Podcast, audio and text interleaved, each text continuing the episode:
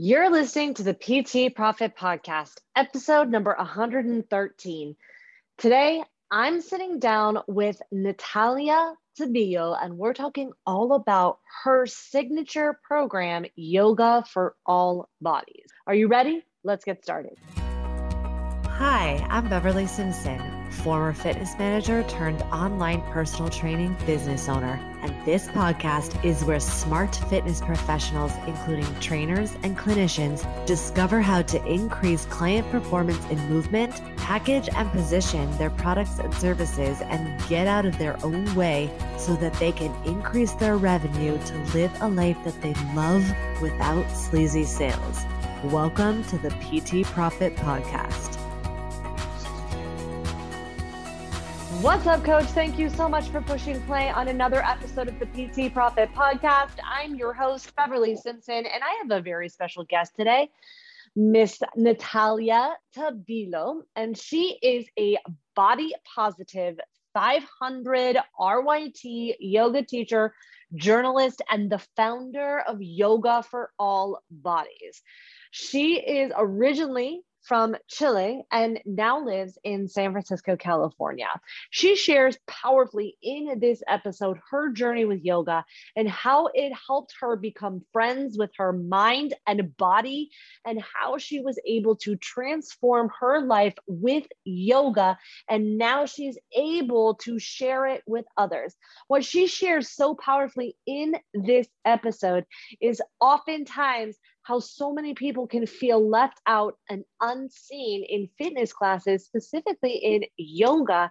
So she created this program to create an inclusive and accessible practice based on variations, sensations, and freedom to meet and enjoy your body and mind where you are today.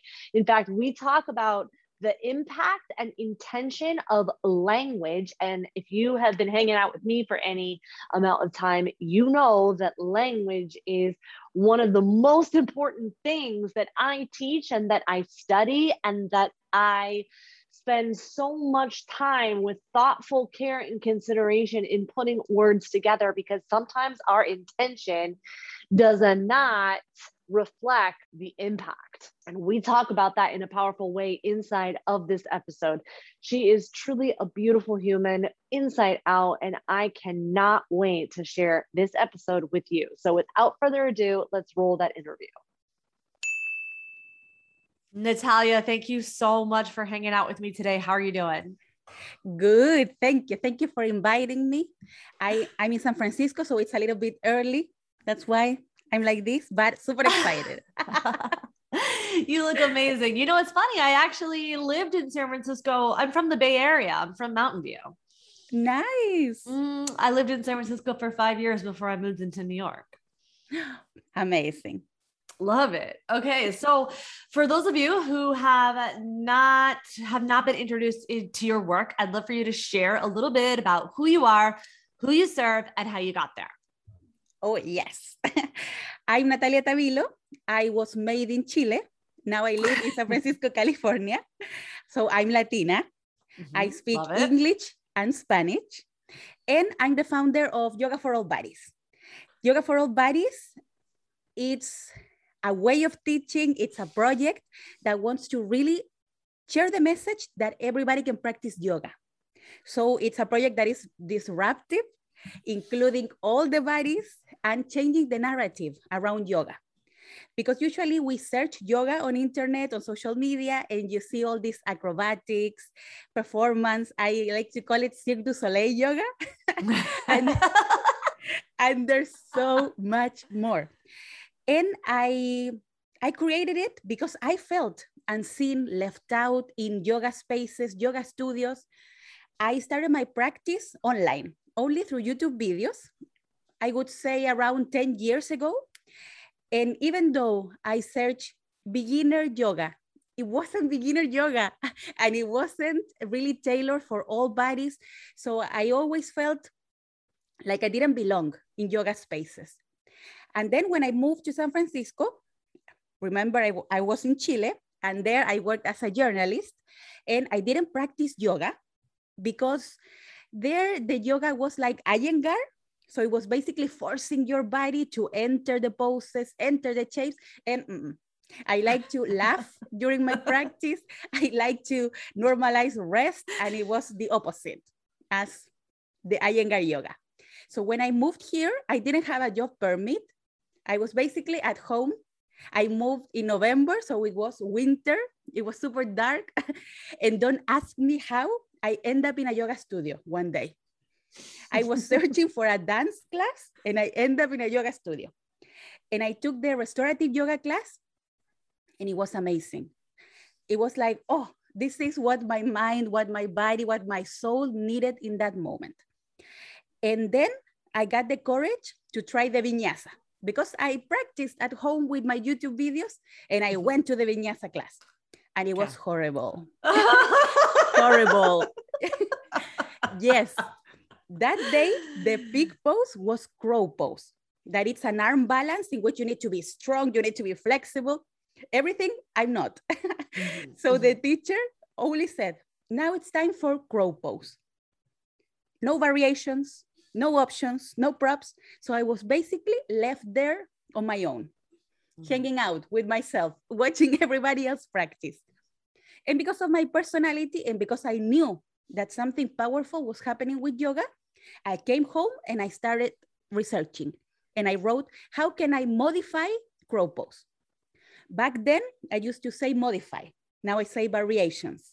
Mm-hmm. But I searched that and I found so many alternatives, so many.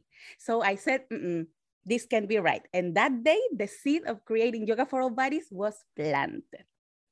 Then I did my training. It was challenging, my 200 hours, yes, because I trained in vinyasa, but it gave me the tools to create variations to serve people in non-traditional yoga bodies. So that's in short story, what I do and who I am. I mean, that is so powerful. And I can't wait. I, I have so many things that I want to dive into when it comes to yoga because I feel like I feel like we could just on that subject alone, we could talk for 700 hours. But real quick, what called you to yoga? It's interesting to me that you were feeling like I need yoga, like even you know when you were still in Chile. So I'm curious, like what specifically about yoga was really calling you and drawing you to yoga? I had my first experience with yoga in I had my first experience with yoga in, I would say when I was 12 years old in a, in a school class. I had a teacher that one day told us, today we're going to practice yoga nidra. I had no idea what was yoga nidra, but for me it was like a meditation that was super powerful. Back then I had no idea that was yoga. In my mind, it was meditation or guided meditation, body scan. I had no idea. So I, I already had that seed inside of me. Mm-hmm. So when I entered college, a friend told me, let's go and try yoga. And I said, okay. And I went and it was an Iyengar. So I think inside of me, I already knew this transformative effect that yoga can have. The only thing is that I forgot about it. Because imagine, I was 12 years old practicing yoga nidra. I was hooked. I remember going to my school library and borrowing some CDs with Yoga Nidra. But yeah. then I went to college, then I started getting boyfriends, and I forgot about that important aspect of the practice. So I would say the calm I felt, the connection I felt with my body, with my mind. And when I was here in 2016 in San Francisco, I was so disconnected with my body. I grew up dieting, forcing myself to move in order to lose the weight, to fit some standards. So I was so disconnected with my body. And I remember in that first restorative yoga class I took, something so simple as the teacher inviting me to feel my heart, it was game changing. I realized I hadn't felt my own heart, something that keeps you alive for so many years because I was focused on trying to change my body. Yes. I mean, that is so power that's so powerful. It gives me chills. It makes me feel teary eyed. I feel like so many people are seeking and searching transformation. And I feel like that's fine. I I I don't have anything against people with goals. I have millions of goals, but not at the expense of not being present now, today. Exactly.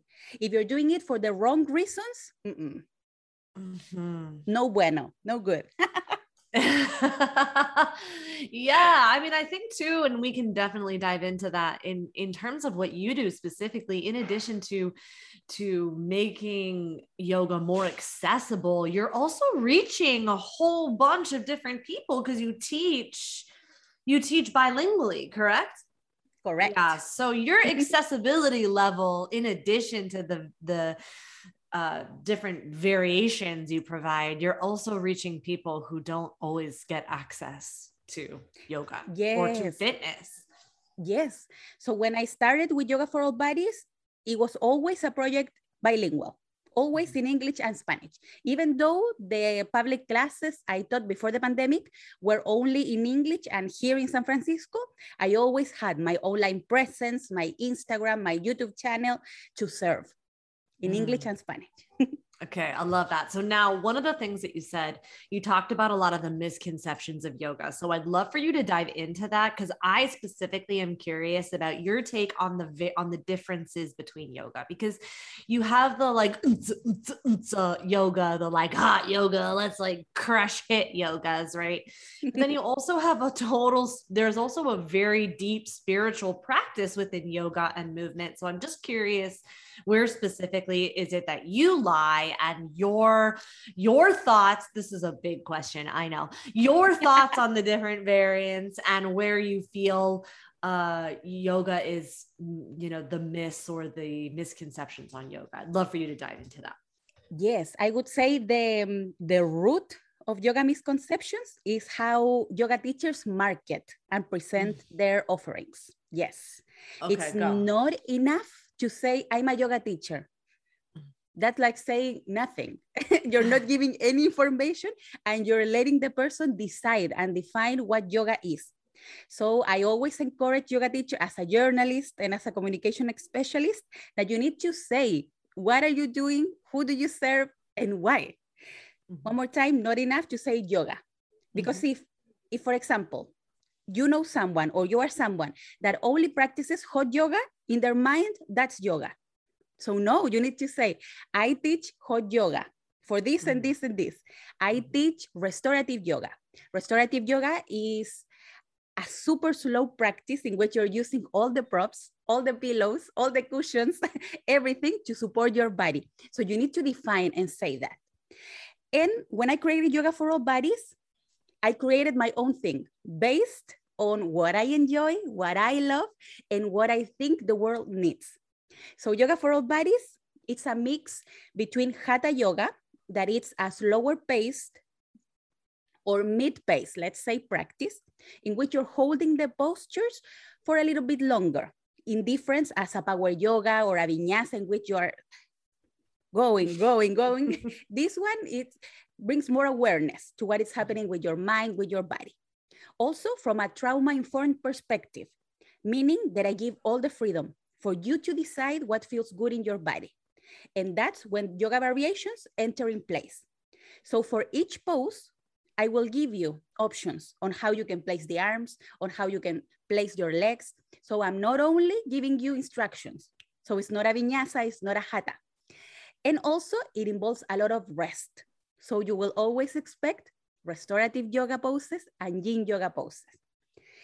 Because the message I want to share with the world with Yoga for All Bodies is that you can enjoy your body and your mind the way they are today. That's why I give you the power for you to decide. And I would say this approach is one of the most disruptive approaches that I'm offering to the yoga world because we are taught in our trainings that you need to give the instruction, give the cue, and if you notice that someone is struggling or it's not doing well or can't do something, you offer a modification. So I'm trying to change that narrative and give you the options beforehand. So you can decide and nobody feels unseen, left out in classes. I think that happened to me. Mm. So I, I hope the, it, this helps understand what I do. yeah, no, it does for sure. And it was actually like a great segue into my next question because I noticed as someone who specializes in messaging, right? Messaging is my jam. I'm always listening and paying attention to not what we say, but also how we say it. So yes. I was I notice and that you are very specific in your language in choosing the word variation versus the word modification. So I am interested in learning and going a little bit deeper on that because back in the day when I was training, I changed the word from regression to modification. So now I'm even curious the next layer in terms of, you know, your choice in using the word, you know, what causes you to use the word variation. Yes. When I did my first training and all the information I found on internet, social media, they were talking about progressions, regressions, or modifications. And my problem with the word modification, regression, I don't use it, never use it because the first time I heard it, it was like, what? No. but the modification word, the problem I have is it sends the message that the person is not doing the full expression of something. So they are doing maybe less yoga. And it's all not only the way we say modification, it's when we say it in a yoga class. Usually the mm-hmm. teacher waits to notice someone struggling to offer the prop, to offer an option, to offer the variation. So that's when the word modification is already loaded it sends the message, oh, you weren't able to do it, so I'm going to help you. so that, that's why I change the narrative and I say variations. And you decide which variation of this pose because everything is 100% yoga. Oh my gosh, that is amazing. And I didn't even think about that, right? I always talk about the the what, you know, the what and the how when it comes to delivering message, but also the timing of when you say it is going to have a really big impact. Yes. yeah, that's really powerful. Now you you mentioned that this is, you know, considered disruptive in your space. Have you gotten a lot of pushback from other from your colleagues? Mm, I would say at the beginning, yes. Mm-hmm. But as a journalist, I love making investigations. So, mm-hmm. for example, del, I finished two months ago a work based on how we teach beginners. So I took the time to analyze 54 classes with content analysis. So really labeling the words yoga teachers were using when they were offering the modifications. So now I have data. So every single time I publish something, I say, based on this, this is the example, this is the proof. So every time more and more yoga teachers are joining this movement and changing, changing the language and when you say, how you say it. And I realized that the way I could change this was training other teachers. So last year, I started offering master classes for yoga teachers. So I helped them with the language, with how to create variations, how to really teach beginners, to really change this narrative. And I would say the biggest pushback I get are from yoga teachers that are male. Male yoga teachers like want to educate me. And I say, no, no, this is mm. based on proof mm. and my experience and the feedback my students give me. I receive so many scary stories on my Instagram, on my Facebook, body shaming, saying things that have no space in yoga. So I'm so happy and so honored to have this platform to change change the narrative, and most important, change how teachers are sharing yoga. Mm, I love that. All right. So I'd love for you to talk a little bit, share a little bit more on you know your experience with yoga teachers who come to you and say okay what are uh what should what are some of the biggest shifts i need to make in my class like i'm curious what are some of the biggest like big rock takeaways that yoga teachers could start implementing in their class today number one stop making assumptions we grow up in a society that we assume so many things just by looking someone and no That's not the case. Even myself, even I'm super pro accessibility inclusion.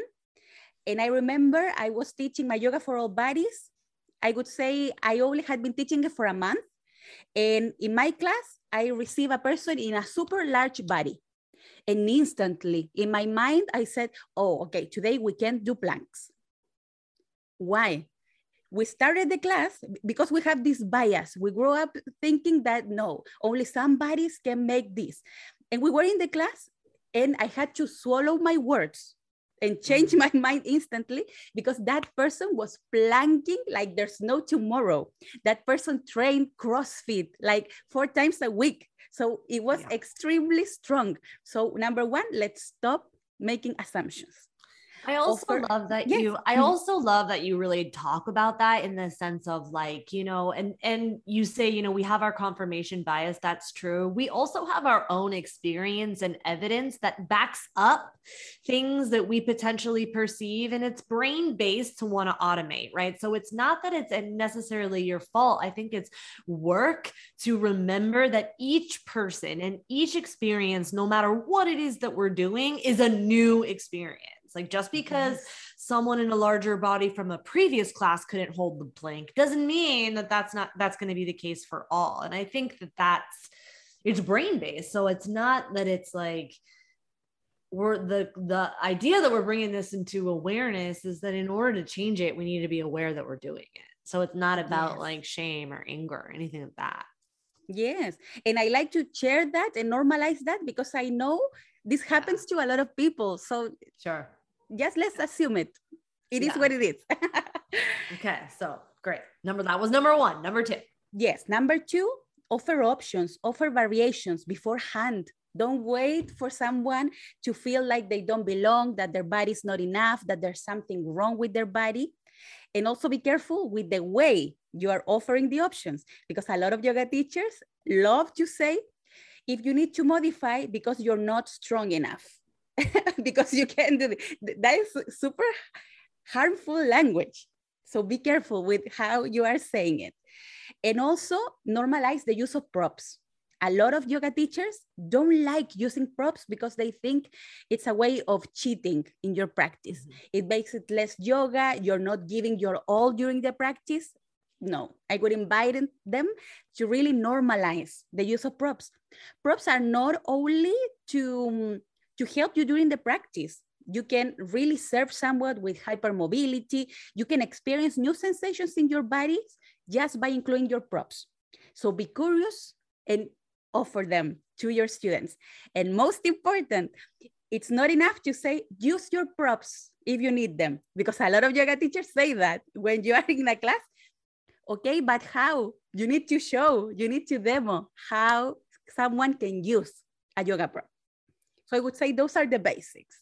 okay, so I'm curious. Those, those are great. Now I'm curious. You said you said specifically not to say, you know, or or to, you know, not say use modify modify if you're not strong enough. What would you say instead? Just give the option beforehand don't don't make it weird because if you let things grow oh things get weird you feel weird the student feels weird the world feels weird no offer variations beforehand and this is a question I get a lot from yoga teachers that live in able bodies, thin bodies like the yoga bodies. they ask me, how can I serve someone in a larger body? And my answer is always the same offer the options beforehand. That mm-hmm. way you won't make it weird because mm-hmm. the power of deciding and choosing what works for the students is the student choice. So it's not mm-hmm. like you're saying, you need to use the chair, you need to use the block, you need to do this. No props for you. No, give them the power to them. That's how you will include everybody. Now I'm curious because you you I know you serve yoga teachers across all different practices. So what would you say mm-hmm. to like a Bikram yoga teacher where they're taught specifically that it's like one class this way forever, don't change it. Bikram is going to come from just kidding. But what would you I have a lot of hot yoga teachers in recovery in my master classes. yes. And and they it's so funny because they always expect my master classes last around three hours and they are always silent and around hour one they start speaking up and saying you know what i come from bikram i come from ashtanga i come and most of them realize that they need to change that once they start getting older or once they start getting in their classes students that are not able to do what that sequence is offering. So they realize, oh, I need more tools. I need to offer something different. So I'm happy to say that yes, I'm getting those yoga teachers. And that's amazing because even though maybe you're not the most strong person, you're not, or you live in a body with a disability, maybe you want to practice hot yoga. And it's amazing because yoga is for you. So we need to be able to serve them. Mm-hmm. So I'm, I think that's amazing, right? It's amazing. So now one of the things that I'm curious about, your your take, your thoughts on uh, you know, you had mentioned that you had spent so much time trying to change your body and trying to trying to lose the weight and trying to like almost hate yourself lean. That's not what you said. Those are my words. That's what I used to say about myself, right?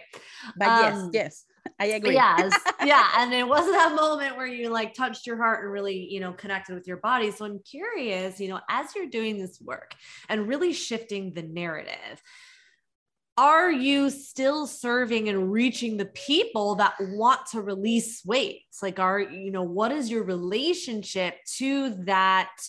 You know, to because I really see like a really polarized, like we are body positive and anything around weight loss is bad. And then you see the people that are like, no, you have to be shredded in order to be healthy. So I'm mm-hmm. curious, mm-hmm. like, as you, you know, where do you live and how do you bring that to your community without, or maybe you, you know, how do you bring that to your community?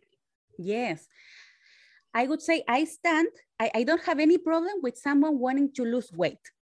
My problem is when someone wants to lose the weight because they truly believe that if they lose the weight, they change their body, they will be successful, they will be loved, their, their life will be fixed. That's a lie. And we know it's a lie. So, no, that's my problem. If someone, that is so the, true. if that's the reasoning, no, it's like, please, no, don't do that. But if you really want to lose the weight because maybe you want to prepare your body to have children, you want to run with your kids, amazing. But there are some ways in which you can't hurt your body. You can do it. For example, when I when I was dieting a lot, I even had doctors. I was taking um, these supplements. I was taking pills to lose the weight. Something doing harm to my body for for something that that why why? I was perfect back there. I was doing my thing. So why why do we need that? So it i don't have problem in that. But i don't speak directly about losing weight about burning calories because in my population the people i serve i have a lot a lot of people with eating disorders. A mm. lot. So it's something that i don't really speak. I'm not recommending what to eat what not. No because it's not my my area of expertise. And for example when i started with yoga for all bodies as i live in a non-traditional body larger body i said of course this is going to be only for larger bodies. But i, I had been teaching for around two or three months here in san francisco and i started getting seniors people recovering from eating disorders, people with anxiety, people with trauma. So I realized that they were coming to my classes because of the freedom I was offering. So I need to be careful with the things I say, with the things I offer. So no, I don't market, I don't promote my classes as a way of of becoming healthy, uh, losing the weight. No, it's other thing. I invite you to enjoy your body, enjoy your mind the way it is right now. Yes. So it's the reason why I brought that question up is because it was interesting to me back when I was training because I really operated from that space of like, you cannot change your body until you love it, essentially. Right. Mm-hmm. You're not going, that was really what I, I was really like working on the, the beliefs around why exactly what's causing you? What do you think is going to give what do you think having a thin body is going to give you? Because that's the root cause right? I notice that now in business too people will say i just need to get to 10k a month. Okay when you get there you're going to notice that nothing changes that it's like mm-hmm. you're still the same person. So let's get to the root cause of what you think that 10k is going to bring you right?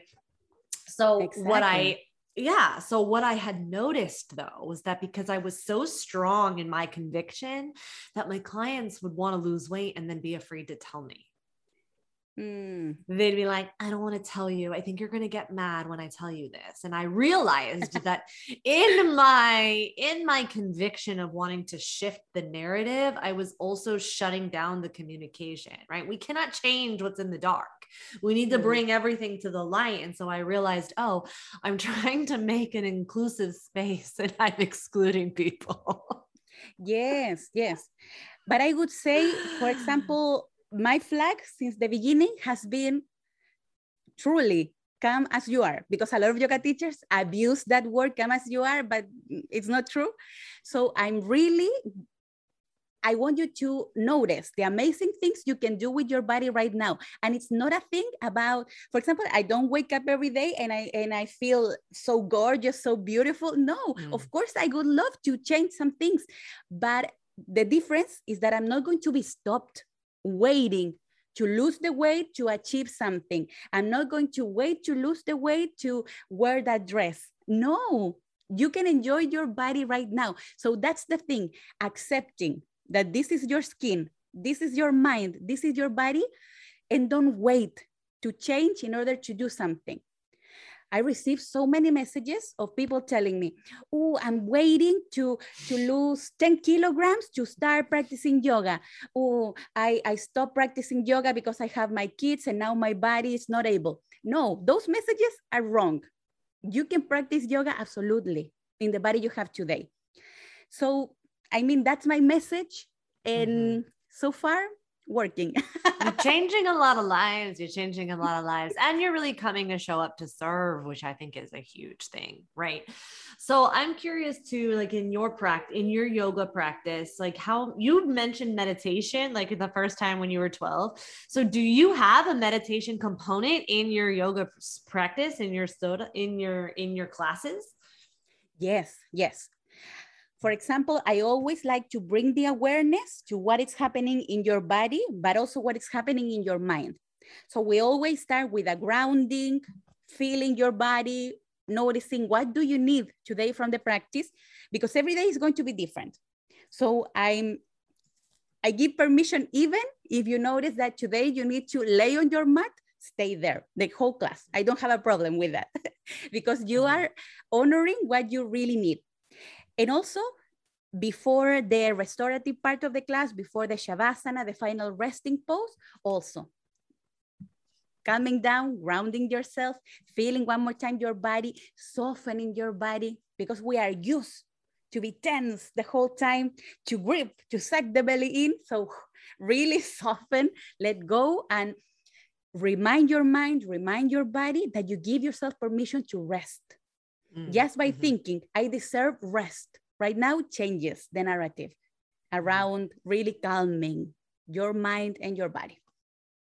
Love it. So now I'd be curious, you know, what are some of the biggest outcomes that you have seen in your body, in your practice, and in your people's lives once they released that tight grip on, I need to change, right? And then they started to just get really present. What changed?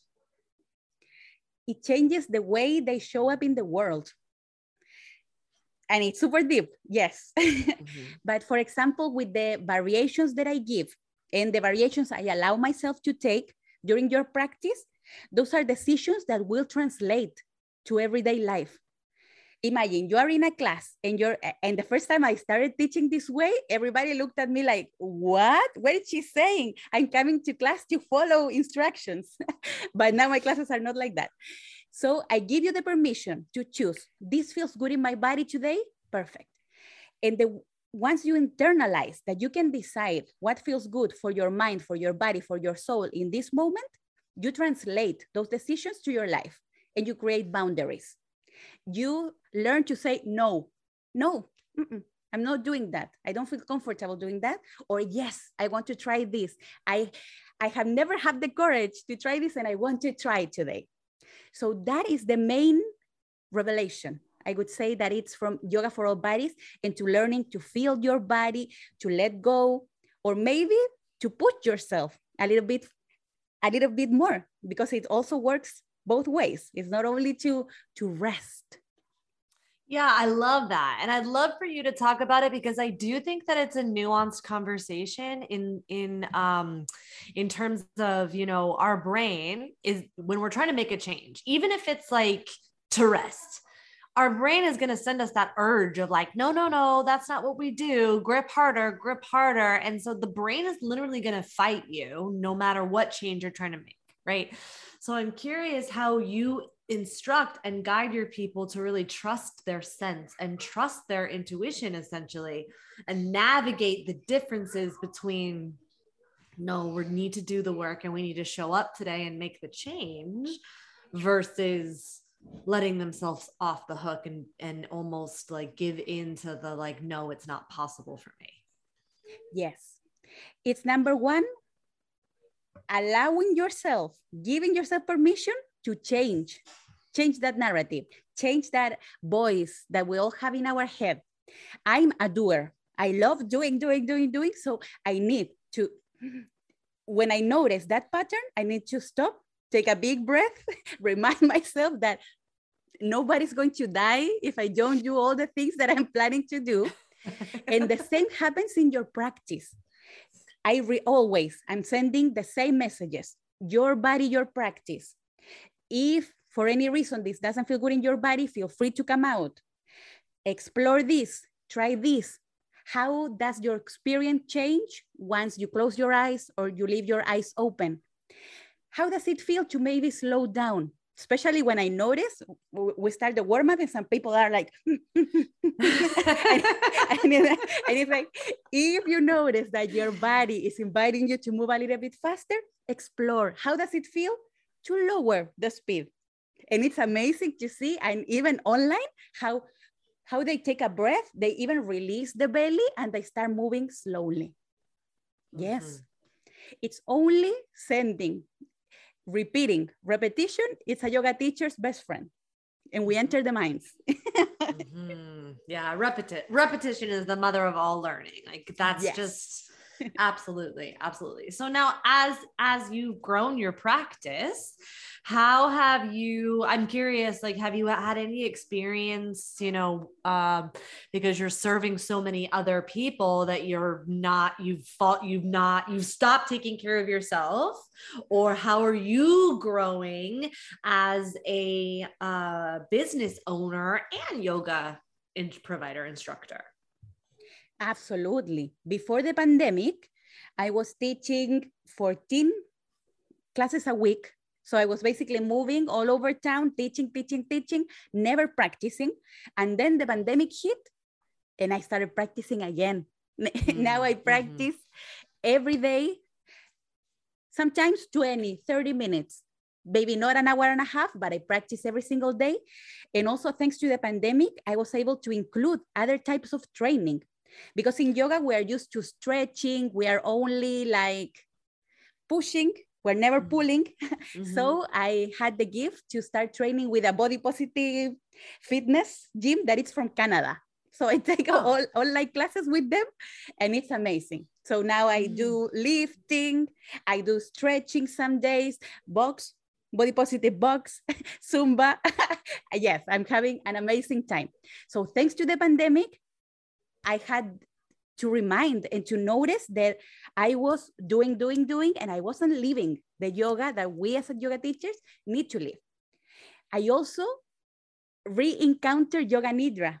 So I started practicing yoga nidra. And during the pandemic, I also trained as a yoga teacher to teach yoga nidra, something that I discovered when I was 12 and it was there in some space in my heart, but I had I hadn't connected with that again. So yes, it's super important that we take care of ourselves, especially because as yoga teachers, we hold the space. And the way we speak, if you're living in a body ah, like this, all your all your students are going to be like that. So, yes, we need to take care of ourselves. We need to get the tools to ground yourself and to calm down at the end of the day. Yeah, that is that's so good. And I love that. I love that in that you're continuing to grow as a practitioner. I feel like so many people I know I know for me, I'll speak for me in terms of, you know, it was the, with the second I got busy, that was the moment that I was like, okay, I can't take care of myself anymore, which I feel like is one of the biggest mistakes that we can make, not just because we have to, you know, sharpen the saw or whatever, but, you know, what is the message that we're sending to our own clients, uh, to our students? We're trying to tell them, take care of yourself without listening to your own heart, like that's going to be dissonance. Yes, absolutely. We need yeah. to lead with the example. Mm-hmm. So, so since the pandemic, I adjust my whole schedule because I'm also um, a business owner. I create all my content. I love social media. So I need to have a schedule to work on that. So I I left. I, I wake up every day and at 9, 9 a.m., I know I have my classes that as a student that I'm going to be lifting, that I'm going to be doing Zumba, maybe some yoga, and my day starts at 10 a.m. Yes. Mm-hmm. Now it's yes. So yeah. Love it. I love it. I love it.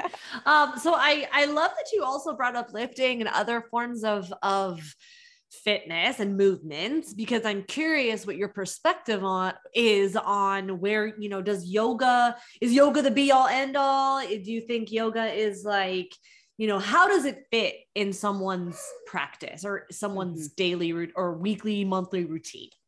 Yes, I would say nothing is everything. no, not one practice is going to fulfill all your needs or what yes. your body, what your mind needs. So mm-hmm. I'm absolutely up for combining things. Mm-hmm. And yoga can be amazing. One, to feel more connected with your body, to learn really how to breathe, how to notice sensations, how to rest. But I wouldn't say that yoga is a workout, for example. No, if you want mm-hmm. to work up, you have other options. Yoga is really more an invitation to be with yourself, to hang out with yourself. For example, I have my biggest revelations when I'm in Shavasana. That is the final resting pose.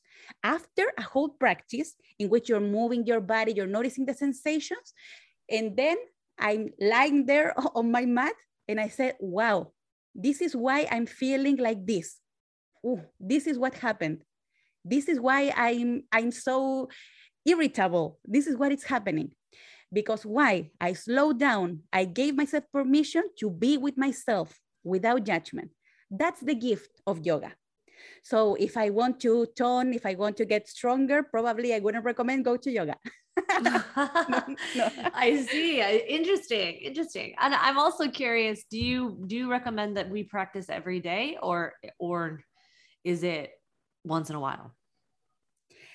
usually once we start practicing yoga, we get hooked. So we start practicing every day, twice, two, three classes at once. But no, that's not going to be a sustainable practice. I would recommend to start practicing maybe twice a week. And then you will realize that you can incorporate short breaks with yoga during your day. For example, 15 minutes of stretching, even at your desk. And that's yoga. That's mm being aware of what is happening right now in your body, in your mind. What do you need? How can you release that stiffness? And then grow progressively. But I wouldn't say, yes, commit to your practice and practice every single day, one hour and a half. No, because that's not reality. So I would say start practicing two times a week and then incorporate these short breaks that, trust me, will change the way you move in life, you move, and the way you relate with yourself. Mm, I love that. It's powerful. So I'm curious, what do you what's your vision for yoga for all bodies? Where do you see your business going? Like what's the impact that you are hoping to make as you continue this path? I want to continue training other yoga teachers to make the practice welcoming, accessible, inclusive to all bodies. to all bodies, no matter your size, your shape, your abilities, uh, experience with the practice to really serve everybody because yoga is a gift that can benefit so many. And it, it doesn't need to be um, only a gift or an exclusivity for a group of people. No, we can really make it for everybody. And my hopes as a business is, is to continue growing, to continue sharing my message. I'm planning on starting with my master classes in Spanish because currently I'm only doing them in English and I get people mm-hmm. from all over the world. That's so exciting. So. I mm-hmm. want to go now and serve my Latin American people and everybody that speaks in Spanish. And the sky is the limit. Yeah. Are you going to start, you know, for me, when I hear you speak, I'm like, oh, are you going to do like wellness retreats all over the world? Like maybe Ooh. start a certification?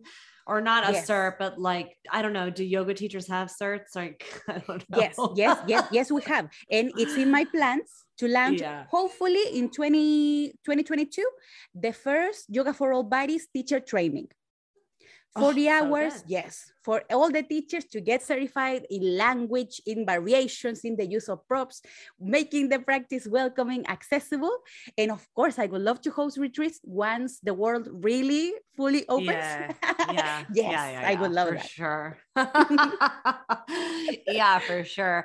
Um you know you you mentioned too and i want to be mindful of your time so i'll i'll I won't, I promise we won't go for a hundred years.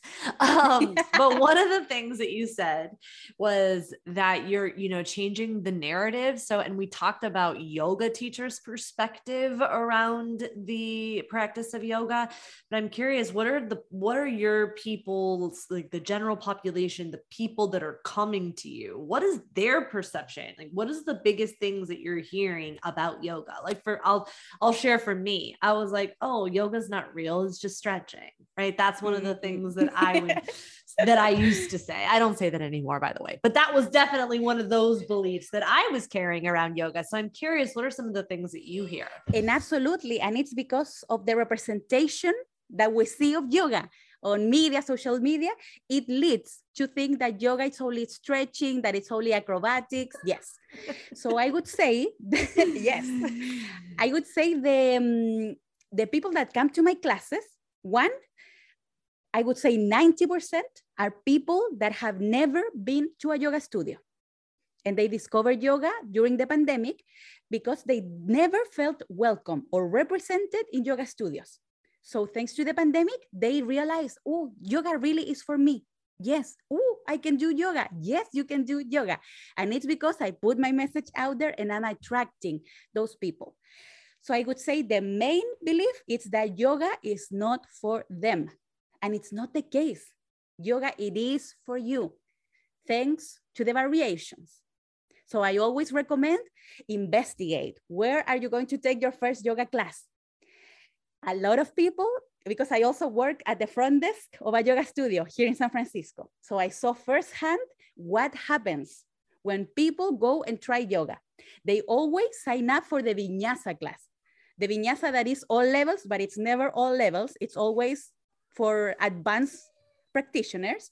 So they go there and they get discouraged because they, they realize that, oh, no, I can't do this. Yoga is not for me. So really investigate. Know the story about your yoga teacher so you can really connect, feel welcome, feel seen. Yes. I love that. Are you still, you're not still the front at the front desk. No, no. I, yeah, I was yeah, at the beginning. I was at the beginning and and I worked there in exchange of yoga. oh. so I practiced for free in the studio and I was at the front desk. But it, you okay, know what? It gave me so much amazing information about mm-hmm.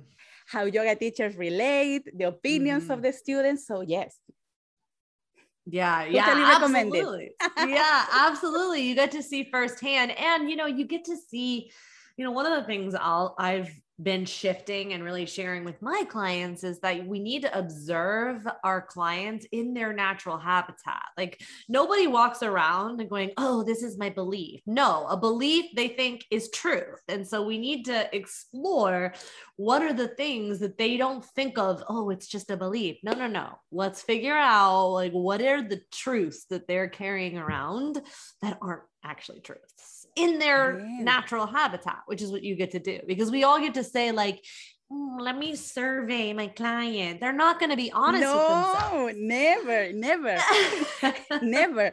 So I was there at the front desk and yeah. I wasn't even a yoga teacher back then. I was already practicing yoga. So I was there and I was able to listen the true feedback of the class. And mm-hmm. I heard so many times saying, Oh, I, I, I felt that was super harmful some teachers, mm-hmm. for example, grabbing people's arm because mm. telling them, come to my fitness because those are not yoga arms. Things that are super harmful. Yes, yes, true story, true story. So. I, I really, I realized that what I thought about yoga wasn't wrong. So I needed to put the message out there because if I was thinking these things have no space in yoga, other people were agreeing and that's mm-hmm. the case yes. Yeah yeah yeah yeah. I also think that too uh, you know as someone who was a tra- you know was a trainer in that space i think that um what also happens is that we start to think oh our class isn't good unless it's hard. And so and then it's not really for us to decide what's hard and what's not hard. Like that's it's going to depend on every person so Absolutely. I think that sometimes people have that urge to be like, oh, if I don't crush this person, they're not going to think it was good. But that's sometimes counterintuitive. Absolutely. When I first started teaching, right out, out of my 200 hours, I, I said, okay, I need to have at least one class a week that is a vinyasa. Mm-hmm. Why? Why? Mm-hmm. No. So I changed that and now I only teach yoga for all bodies. Mm-hmm. Yoga for all bodies, nothing else. yeah. So good. So good. All right. So, for those of you who are listening and want to connect more with you, where are the best places I should send them? Everything Yoga for All Bodies. Website, yogaforallbodies.com, Instagram, Yoga for All Bodies, Facebook, Yoga for All Bodies. So, everything Yoga for All Bodies. I love that. We'll be sure to link that up in the show notes. So thank you so much for pouring into us today. We really, I really appreciate it. And uh, I'm, I thank you so much. I'll be sure to link all of this up. thank you for having me. I enjoyed this conversation so much. It's my passion. So thank you. so good. Thank you for listening to the PT Profit Podcast.